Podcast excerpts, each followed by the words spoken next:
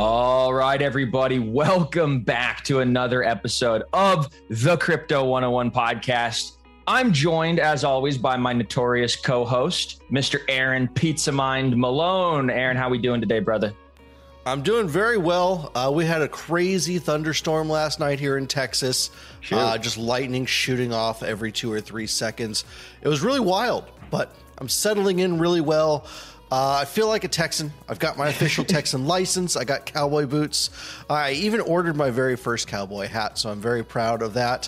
It only took about a year of you being in Texas to finally feel part of the landscape there. Yeah, it really did. But, you know, I'm really looking to integrate myself further into the culture. If only there was some way to like merge oil and crypto together. You got anything like that for me, Bryce? You know, I really don't. Although, as we see, you know, commodity prices of oil have been absolutely nuts. But, you know, we're actually joined by a fellow, the CEO and the founder from Euler.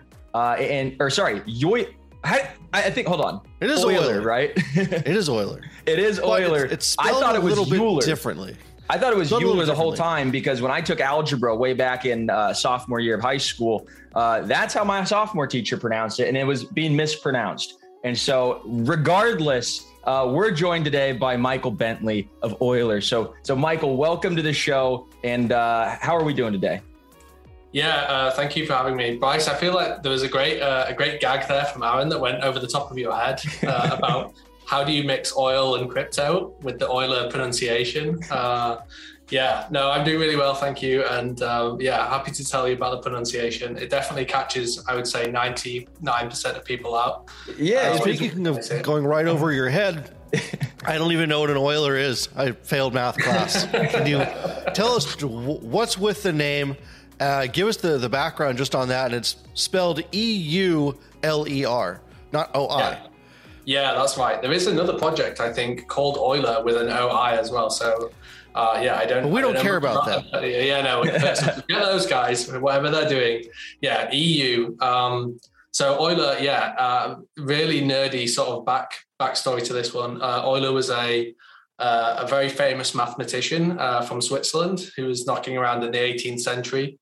Probably one of the most prolific mathematicians of all time. And... he was known for many, many things. Among them, though, was the study of the compound interest rate formula. And that's, of course, the link here to lending and borrowing, of course, compound interest being what you would earn as a yield on a lending protocol like Euler. So Compound, of course, from Robert and the team over there, they probably took the best name, and we were trying to look for something else lending related. And so is the EU named after him too? That's a good question. No, I spent on that one, but he does have a lot of things named after him, actually. He even has his own special number, Euler's number. What? Why don't I have a number? It's like 2.3 or something, right? What do I have to do to get a number? You can just pick one and claim it. We can call it Aaron's number. Jeez. I love it. Retired in the Podcast Hall of Fame, whatever that may be. Yeah. Well, Michael, let's back up. Let's get back to the basics here for folks who are just joining Crypto 101. Maybe this is their first time listening to a Crypto 101 podcast. They're just trying to, figure out what's this DeFi landscape, what's borrow lend. Like, can we kind of zoom out? And what's this DeFi space to you? What's it enabling that's so important that made you kind of want to stake your life on it basically over here and starting something like this? Yeah, DeFi is super powerful because it's essentially the disintermediation of finance. So a little bit of kind of a word salad there, but I think ultimately it's taking middlemen out of finance, and that means that it's more sort of democratic for everybody else. When you go and deposit your cash in a bank, that cash will usually be lent out to other borrowers, people taking mortgages. Maybe people borrowing from credit cards, maybe people in traditional finance and so on, speculating, all sorts of folks. But as it works its way through the system, there's an awful lot of intermediaries there taking their cut along the way, which means ultimately that you as the lender, you get a kind of a pittance back in the way of an interest rate on your deposits. So that's one of the issues that DeFi solves, I think, is it takes out those middlemen, those intermediaries. It's funny. It's like, it seems like there's such a spread or discrepancy, if you will, between the rate that I'll get as a saver or a lender to the bank. You know, maybe I'll get 0.01% in my savings account, or if I'm in a high interest savings account, maybe 0.05% or whatever. And then as a borrower, I could be the same person borrowing from the same institution, maybe even the same term. And I'm, you know, borrowing at, you know, maybe 5% interest rate, or if I'm on a credit card at 20%. And it's funny because all of that spread, you're like, well, where did it all go? Right. Well, the bank needs to pay their shareholders out, right? Through whether it's a dividend or through share buybacks, they need to pay their customer support team and all their thousands and thousands of employees and their overhead for all their physical locations. And you say, oh, well, banks are pretty freaking inefficient for the role that they're playing. And I think that's what, you know, Bitcoin and Ethereum and Euler and all these amazing DeFi protocols really kind of like blew the clothes off the emperor. And it's like, hey, we could do everything a bank is doing, and we could do it for a fraction of the cost at a, you know, 1,000 times, speed up. It's just so wild what we've got. Yeah. Here. It's also extremely composable, right? If I want to sort of establish a bank account, it usually takes me, you know, several weeks. And once I'm there, I'm extremely sticky. I'll be honest. I think I've been with my bank since the age of 17. So I'm double that now in age. So they've had me as a customer for a long time. I'm extremely sticky. If I wanted to, if there's a better rate of interest at another bank, I tend not to switch, right? And there's all these massive inefficiencies in the system because it's not composable. It's very difficult to move from one component of finance to another without signing up, filling out a load of forms, getting a bunch of licenses and so on. In DeFi, everything's so connected. People often call them money Legos, where different types of financial type products or protocol software running on the blockchain can process this stuff and can be hooked in. So if there's a better rate elsewhere, you can have a piece of code that will just automate you moving from, you know, one bank or type of protocol to another very, very quickly and seamlessly. And that's very, very powerful. And then, of course, the other big advantage here is the decentralization component, which means ultimately there's not some centralized controller running things that you have to put your faith in. And I'm very lucky. I live in the UK, and for the most part, I mean, I wouldn't say I trust our government right now, but I don't tend to worry too much about the bank running off with funds or the government censoring me, but lots of people around the world do live in countries where that is a genuine concern. And so I think for those people it's nice that we have this technology now where they can look after their own assets without having to worry about central controllers running the show and shutting them down. Yeah, this is maybe, where a key term in the crypto space comes in, non-custodial, right? Where you don't actually have, a centralized custodian or holding company or whatever for, facilitating this. It's just a piece of code that's been written and it's kind of immortalized on the Ethereum blockchain, block after block after block. And so, these non-custodial app chains and blockchains and stuff are pretty interesting. But do you see there being a significant, fork in the road, I guess, if you will? Because there are some platforms that are, maybe going a little bit more, half and half, like half DeFi, half, custodianship. Do you see a future developing where there's, kind of both that proliferate at the same time? Or you have a vision of, pure DeFi all the way, no hybrid models would work? No, I see shades of grey everywhere. All of this technology comes with trade-offs. Every single aspect is a trade-off, and it really depends on what you're looking for as a user. If you're trading meme coins, every day, then that can be fun to do. Do you really need the decentralization that something like Ethereum can bring, or can you just do that on a centralized server? Arguably, you could do that in a more centralized environment where probably you'll have a more user-friendly type environment as well. Decentralized systems, there is a higher barrier to entry there. to use these software. The non-custodial stuff is also quite difficult. You are in charge of your own funds at this point, your own assets, and managing assets is not something that everybody can do. It can also be tricky. So people, I think, for ease of use, will just often look for custodians, and that's also fine. There's nothing wrong with that, but it should be on their terms and not the terms that are forced by, the country that they live in, I think. Very well said. I've got kind of a technical question that hopefully you don't mind answering. I think a lot of our listeners are seeing the ticker symbol WETH, WETH, and they kind of wonder what's the difference between that and my normal Ethereum tokens, and why do we see this being used in a lot of Uniswap pairs? Could you give us some commentary on just what that is and why? Yeah, sure. So Ethereum... the network or the blockchain has its own native unit of exchange or currency, I suppose you could call it. Ethereum, ETH, which is not a token. It's a unit of exchange to pay for transactions essentially on the Ethereum network. But it's not an ERC-20 kind of token. Exactly. Yeah. The most of the tokens that people are trading actually all conform to a standard, as you pointed out, called ERC-20, which was developed, really early on as well in the life cycle of Ethereum. It was one of the first major standards introduced to the system, which allowed people to create tokenized assets that are fungible, which means that they're kind of like cash or stocks. They can there's no one unit that has any more value than any other unit in the total supply.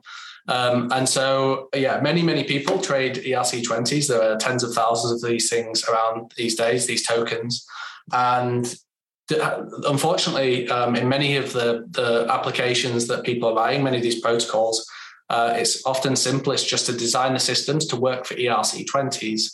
And to assume that the ERC-20 standard is being applied and that it's everything going through that system is compliant with that standard. Now, the problem there, of course, is that ETH, this native currency, is not an ERC-20. So you have to now make some special. You either have to carve out a sort of separate set of assumptions and write special code to special case this one particular type of asset going through your protocol. Or you can do a cop-out, which is essentially people have written a wrapper that goes around ETH, creates something called wrapped ETH. And it's one-to-one. If you have one ETH and you wrap it, you get one wrapped ETH back. But that wrapped ETH is then ERC-20 compliant. And so that means that when you're, developing a protocol, you can kind of forget about all the peculiarities of ETH as a currency and just focus on this one very clear standard, which is ERC-20. That makes a lot of sense, actually. We got to clip that. That's like the best explanation of wrapped tokens I've ever heard. Yeah, it's like catching butterflies, or rather, it's like catching lightning bugs in a jar, and then you can trade that jar for a jar of honey or a jar of pickles, whatever it is. It makes a lot of sense. When you're just going to say, I've got a farm of lightning bugs in my backyard, it doesn't work so well. Interesting. Sorry, I was just thinking about that while I was looking over the Euler website, which is beautiful, by the way. Love the color schemes. Native dark mode, big fan. Glad you like that. Yeah, we need to get a light mode there. I mean, it's not for everyone, dark mode. I personally like it, but light mode incoming at some point. Yeah. So let's talk, high level. Some of the main risks that come with a platform like Euler, DeFi lending and borrowing. We always hear about, on-chain liquidations or under-collateralized positions. Are there, collateral requirements or kind of how do you guys think about some of the main risks and how do you guys address those? Yeah, we've spent almost 2 years thinking about these risks. So I've got a lot to tell you on this particular topic, but awesome. I guess the first thing to say is that, like most protocols in DeFi that deal with borrowing and lending, Euler is an over collateralized lending protocol. And that's kind of different to how things are in the normal, ordinary day life sort of world that we live in.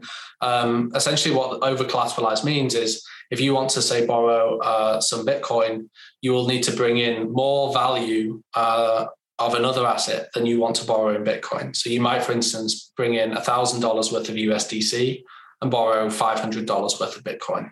So there's like not leverage, I guess, in the borrowing. Well, leverage, you can actually achieve leverage without using an over-collateralized protocol. I'll tell you how you do it. You get a leverage position. That loan again, but we'll do $1,000 deposit of USDC, and then you borrow the Bitcoin at, say, $900 worth. So you're only just over collateralized. You can then actually take that $900 worth of Bitcoin, deposit that into Euler, and now borrow some USDC, swap that back for Bitcoin, redeposit that, swap that for USDC, buy some Bitcoin, and so on. You can essentially lever up by taking cycles. Is this called recursive lending? Recursive borrowing, yeah. So people do this with, there's a really complex nuance to this where people will do this to yield farm by using the same asset. So they'll deposit and borrow the same asset over and over again in a kind of cycle. And so they'll start with, say, $1,000 worth of USDC, and their end position will be $5,000 worth of USDC deposits and $4,000 worth of USDC borrows. And so that would be like a 4x leverage position. So you've taken something where you could have just had $1,000 deposits, but now you've got 5 times the deposits and 4 times the kind of debt than the original deposit. And so you're kind of leveraged. And notice when you set up that kind of position, you could then just swap the deposits from USDC to Bitcoin. And then you would have a leveraged long or short position on the deposited asset versus the thing you're borrowing. Generally, when you borrow and sell something, you're said to be going short on that asset. You're hoping that it drops in price so that when you come to repay that loan, it's much cheaper to repay. And so you can keep the difference. Now, is there ever going to be a kind of a point in time where the everyday citizen can use a platform to get, leverage in kind of the way that you described, but all of these processes are obfuscated where the user at home on his application could get that leverage or get that borrow in kind of the way that you described without having to go manually swap 3-4 times over and then say, okay, now I've built my own kind of custom leveraged position? Because that to me, is something that even the most kind of, seasoned crypto trader or crypto investor is going to have a hard time, kind of putting their head around. Yeah. I mean, it's funny you should say that. That's exactly what the UI that's built that wraps around the protocol of Euler actually enables. So you can go to the Euler app. I didn't know that. This was not a setup. Yeah, it sounded like a great setup. I'm rubbing my hands in glee here because that was great setup for me. If you go to app.euler.finance, you'll see there's a quick action toolbar at the top there, and there's lots of actions and lots of advanced use cases. Probably a lot more actions and types of sort of trades that you can make on Euler than a lot of other lending protocols that you'll visit. But essentially what we do here to enable this functionality is we take those individual sort of units and compose them together. So like you said, there's a deposit and a swap and a borrow. And you can actually use as well under the hood some mathematical tricks to take shortcuts, which make these kind of trades a lot cheaper in terms of gas usage and transaction costs on Euler than most lending protocols. So yeah, leverage trading is definitely enabled even in an over-collateralized environment. Did you know that May 22nd is Bitcoin Pizza Day? So on this day in 2010, a legendary Florida man paid 10,000 Bitcoin, not $10,000 worth of Bitcoin, but literally 10,000 Bitcoin for 2 Papa John pizzas. This dude's name was Laszlo, and now, Laszlo spent, in today's terms, around $380 million, and that's just for pizzas. Pretty amazing, right? But what's more amazing is that while most of these 10,000 Bitcoin are lost, 579 coins were eventually traced back to a mysterious wallet. Now this wallet today is huge. It holds over 53,000 Bitcoin, which is worth over $2 billion today. But consider, in 2021, that would be worth over $3 billion because Bitcoin's value is a lot higher. And admittedly, that's one of the challenges of investing in Bitcoin, which is the volatility. Many people just don't have the HODL mindset. And that's why I'm stoked to tell you about another intriguing alternative. No, it's not an altcoin. It's not an ape NFT. No, listen, it's still flying under the radar of most of the mainstream media. And I'm excited to offer my listeners the ability to get priority access. So if you want the rest of the story, go to masterworks.io/crypto101. Again, for the ones who work hard to ensure their crew can always go the extra mile, and the ones who get in early so everyone can go home on time, there's Granger, offering professional-grade supplies backed by product experts so you can quickly and easily find what you need. Plus, you can count on access to a committed team ready to go the extra mile for you. Call, click Granger.com, or just stop by.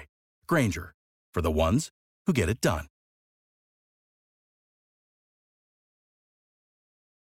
To get the rest of the story, head over to masterworks.io/crypto101.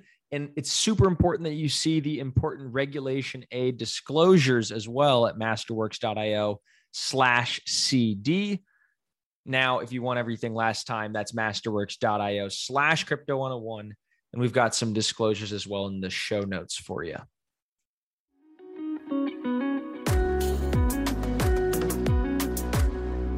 Now, one of the other things that I was kind of curious about was, I guess, who is your first target customer in kind of regards to, do you go after, because there's always this dilemma where it's do you go after, the developers, and do you go after the kind of VCs and all that kind of stuff, get them excited and then have them as strategics that could kind of help, acquire more customers? Or do you guys get the customers and the end users first that makes it kind of more exciting to develop on? Yeah, interesting question. I guess as a developer, the protocol, you have the sort of the initial development sort of pipeline where, you will often need support from advisors and you'll need some capital to pay salaries and so on. And then once you deploy the protocol from there on, hopefully fairly quickly, it starts to progressively decentralize over time. And of course, at that point, it's not non-custodial. The software's running on the blockchain and is kind of out of your hands at that point largely. And so initially, I think for that first phase, having support of VCs and other seasoned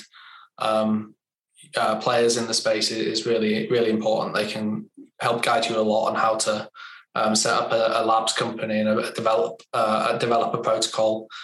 Yeah, with all the support that requires in a very unique kind of space. I think to your question about who's the kind of target audience for this, though, as well, is on a lending and borrowing protocol, I think you have lots of different types of users, ultimately. I think on the deposit side, you have just people that tend to be looking for yield, and they can be average sort of retail users, everyday people that are fairly, they're not out there interested in trading all the time. They just want to deposit their assets. They like the assets that they hold. They have a basket of different ones and they want to deposit them and come back in a year and hopefully have put those to use and earn some interest on them.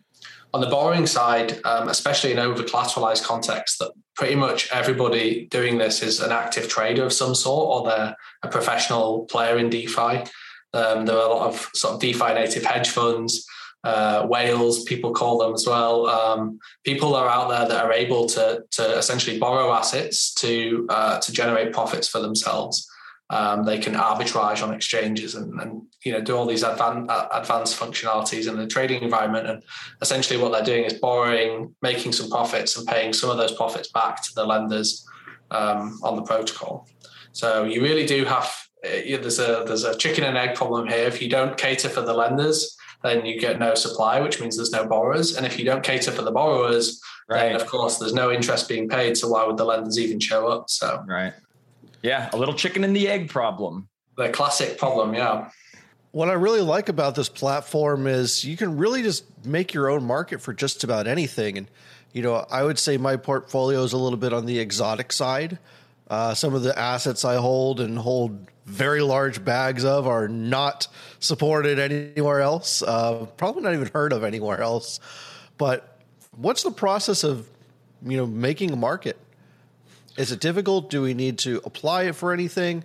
You know, it shows here, you know, you've got 6 assets for collateral, 10 are cross-compatible, 42 are isolated, then you've got 1,259 unlisted.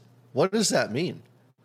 Yeah, so I think the first thing to say here is that Euler is, you know, one of the first of its kind in the lending and borrowing space to be able to handle the risks associated with lending and borrowing a vast array of different types of assets, whether or not they're very volatile or liquid, very liquid. All sorts of assets can be listed on Euler, even malicious ones. And the protocol is designed from the ground up to be able to handle the risks associated with these markets. And that's not true of, most lending products. So a key component here as well is that you don't need permission from anybody to be able to activate a lending market on Euler. We build on top of Uniswap, which is a decentralized exchange, to allow users to activate their own lending and borrowing markets. And so, yeah, to your point there, if you've got something, quite exotic and you currently are just holding on to it yourself, but maybe want to earn a yield on this asset, you could come on and check out the unlisted markets there and see if your asset is in the unlisted markets. You could then activate the lending market for it, deposit that asset, and then wait and see if anybody wants to borrow it to come and pay you, a return. So Euler is permissionless in nature, and it's quite a technical challenge to be able to enable that permissionless sort of feature. But we've got lots of novel risk management tools that are specifically designed to make permissionless lending and borrowing as safe as possible for users. Wow. Well, I'm very excited about everything that Euler has going for you guys. You guys just recently did a mainnet launch. Is that right? Yeah, that's right. Yeah, not just back in December. All right. And so were there any hiccups or surprises or learnings that you guys kind of drew from that? Or did it go just as smooth as planned? No, I mean, yeah, it didn't. You always learn from everything that you do. I think if you're not, you're probably not paying attention. There's always things you can do better. It did go broadly, very well, I think. Euler, we take risk management very, very seriously. So we deliberately launched the protocol in a very sort of conservative mode. We started with 3 robust collateral assets, not a big diverse array like you see on some other protocols. And some very conservative risk parameters that meant that people had to over-collateralize quite a bit before they could borrow, which ultimately, it's not ideal for borrowers, but it does mean that the protocol is, and its lenders are better protected. So that was the first thing we did to mitigate risks. In terms of what we noticed, I think one of the first things was it's crucial for lenders and borrowers to be able to understand the risks about the oracles that they're using. So the oracles in the context of a lending protocol are the providers of the prices of the assets. Mm-hmm. And prices are super important here because they determine how much people can lend or borrow. If you want to deposit, 1 Bitcoin into the protocol and borrow some USDC, we need to know to a fairly high degree of accuracy how much Bitcoin actually is worth and how much it can be traded for USDC. If the protocol gets that wrong, and we overestimate the value of Bitcoin, then you should be able to borrow a lot more USDC than you should really be allowed to. And at that point, you might be tempted to just walk away and buy back the Bitcoin, right? And never repay that loan. So yeah. And these Oracle attacks are super popular. Yeah. I think there's been probably too many projects that have built with the mindset of build fast and break things. And occasionally that's led to attacks on the oracles and the manipulation of prices. So one of the things that we worked really hard on from day one is providing users with a kind of rating and a better understanding about the risks associated with oracles. Ultimately, everything's non-custodial, and so it's up to users to manage those risks. But I think it's really important to spell out what they are and how much how much might it cost to essentially manipulate the price of an oracle so that a user, an attacker, could gain an advantage? That's something we calculate off chain, and we actually, as the labs company, we do a lot of research on this stuff, and we then display it on the website that allows users to interact with the protocol so that they can make their own decisions there. How much, if it costs £100 to move the price of something, then that doesn't sound very safe. If it costs $1 billion to move the price of something, then okay, maybe I'm comfortable using that kind of lending market. It seems quite robust to manipulation. They're the kind of decisions people have to make, and that's one of the things we've been learning throughout is how can we combine off-chain data and do analytics so that we can make the on-chain protocol a better experience for users. Wow, I love it. Truly thorough, and you guys have just really covered all the bases. And I love the two-pronged approach that at least I hear from you, where it's Euler's really going after safety first and risk management and user experience, right? And I think that that's exactly what the DeFi space needs. We've seen so many DeFi protocols go up in smokes because of poor risk management and staking and compounding and just leveraging risk on top of risk and then implosion. And then we've seen, protocols that are, good and, safe, but they've got, God awful UX and you can't even figure out how to get, off the homepage. And so I think that, I love your guys' approach and, I'm really excited about it. And so I kind of in closing, just have a couple questions. Pete, before we get to the closing questions, did you have anything to round out that discussion? Or no, this has been fantastic. Awesome. And Michael, is there anything that I left out about Euler that you really wanted to make sure the audience had heard crystal clear? No, I mean, there's lots of things I could tell you about. I could literally talk for hours on this stuff. So I would say one thing that we didn't touch on so much, but which is so important for lending, and it's one of the things that Euler tries to optimize as well, which is very difficult, is capital efficiency, which is how much can you sort of squeeze out of your capital. And when we launched, as I mentioned, we launched this kind of capital inefficient state, but we've slowly been progressively increasing the capital efficiency on the protocol and also increasing the risk. Unfortunately, those two things are on sort of perpendicular ends of the spectrum. Yeah, that's it. So there's lots of optimizations we've made there, including stuff about interest rates and in particular liquidations, which you guys touched on before. Mm-hmm. And I think the liquidation is probably one of the biggest areas in DeFi that suffers from capital inefficiency, and I think Euler has a really unique solution for that. So I would encourage people to come and check out our pages, our documentation pages on docs.euler.finance, and definitely come and join us in the Discord. All the labs team are there ready to answer people's questions and explain all these other features that we have. Awesome. I definitely don't want this conversation to end, so I'm going to keep it going with a couple more personal questions, because I'm actually super curious. I saw that you attended Oxford. You got a PhD in both philosophy and I believe it was mathematical biology. Was that right?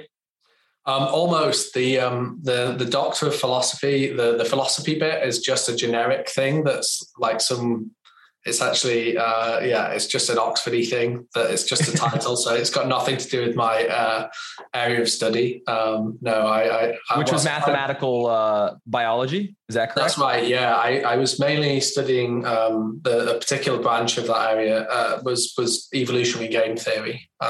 So I was interested in studying essentially how populations change through time, especially in the context, how they evolve and change through time, especially in the context of social interactions being in play. So if you think about a lot of natural systems that have organisms in, the organisms are often very well adapted to their environments. And that's because natural selection is a very powerful optimizer of organisms.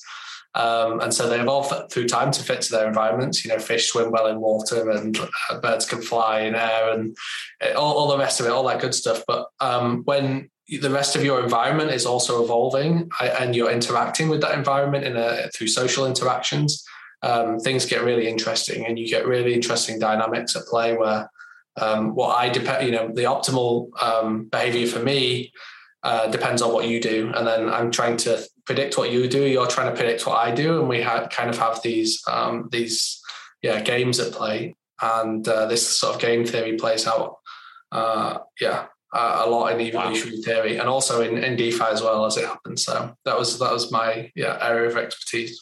Yeah, and it's just such an interesting path that you took from kind of studying these patterns in nature, and then you went on to become a pricing analyst, and you kind of took that experience in biology and math, and you're like, oh, I could apply this to markets. And how, what was the overlap there? How did you see, hey, I could take all my studies and my research and actually attain better pricing forecasts? Well, yeah, good question. I mean, I guess there's a few things to say about this. One, as a general point, the type of science I did was very interdisciplinary. So my background is, it kind of spans biology, computer science, and maths. So you end up having quite a broad skill set that can be applied to lots of different problems. You're more of a jack of all trades and master of none kind of thing. So your parents must be very proud. Thanks. Yeah, I hope so. But then, more specifically, what, in relation to the actual things I was studying, I think in evolutionary game theory, you tend to take systems that are really heavily optimized, and then you want to look back in time and say, okay, well, how did they get there? What processes were at play? What was the environment like? And try to figure that out retrospectively. And in DeFi, you end up wanting to do the exact opposite. You want to construct environments and processes and incentive structures such that the end state is a heavily optimized, robust system that's hard to break. And so I kind of see the two as being, opposites of one another in some respect. As a man who pays a very special attention to detail, can you point out any other projects, either specifically in DeFi or the crypto space in general, that I guess would meet your standards or meet your interests? Oh, that's a good one. Help us separate the wheat from the chaff, if you will. Yeah. So I would say I'm a huge fan of both versions of Uniswap. I mean, I'm sure a lot of your listeners will be familiar with Uniswap, but I think the first version, which is becoming, less widely used these days because of its lack of capital efficiency, if we go back to that. But I think it was really an incredible innovation and really helped democratize the process of making markets, which is usually run by these sort of centralized, players on exchanges. So that was super, super cool. I'm a huge fan of that. Uniswap. And you're talking about the V3 limit order functionality on Uniswap? That's what I was coming to. Yeah, that I think is also exceptional, and that allows much higher capital efficiency. And we use Uniswap to power Euler as well. So it also provides a price oracle. And there's there's also a link there between Uniswap and options, which were a type of financial product, I suppose. And then the way that Uniswap V3 works, you can kind of construct, I guess there's like this idea of an automated market maker, and there's the kind of basic version that Uniswap V2 used. And then lots of people kind of came up with all sorts of other AMMs that were of different varieties. And what's nice about Uniswap V3, I think, is that it's actually all of the above, all wrapped up into one protocol. So it can kind of replicate any AMM.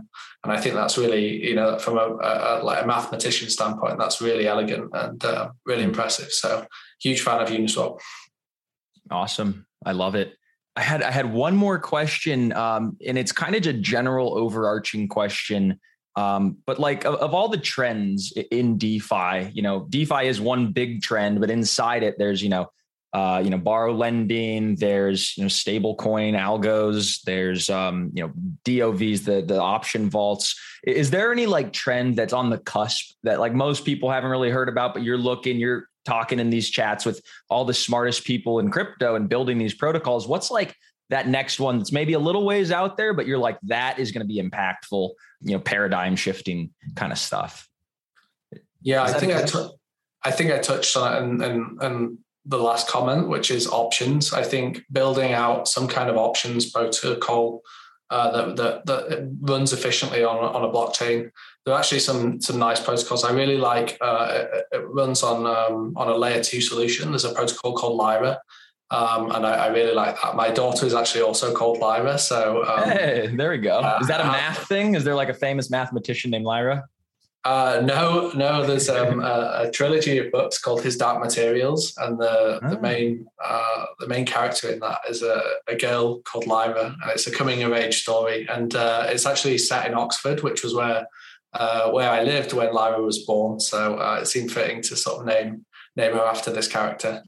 And then apparently it's also a constellation, and I think that's where it came from with the options trading protocol. But they're doing cool stuff. There's also cool stuff you can do where you can actually start to think about Uniswap as if you build on top of Uniswap, you can maybe construct a type of option out of Uniswap. And so all that stuff involves some interesting maths, and there's some trade-offs one has to make and so on, but I think there's some really smart people working on that right now. And yeah, I think in the next 6 months to 12 months, we might see some cool stuff coming out in that area.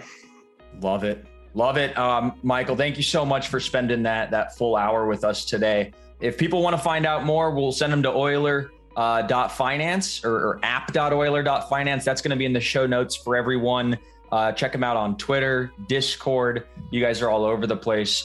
Michael, thank you so much. And we hope to have you back when you got some more big announcements, when there's a big update, whatever. You just, you know where to find us. Yeah, I'd love to be back. Yeah, I really enjoyed talking to you guys. So thanks for having me. Really appreciate it. Absolutely. All right, everybody at home watching and listening, stay tuned. We got some more guests coming up for you later this week.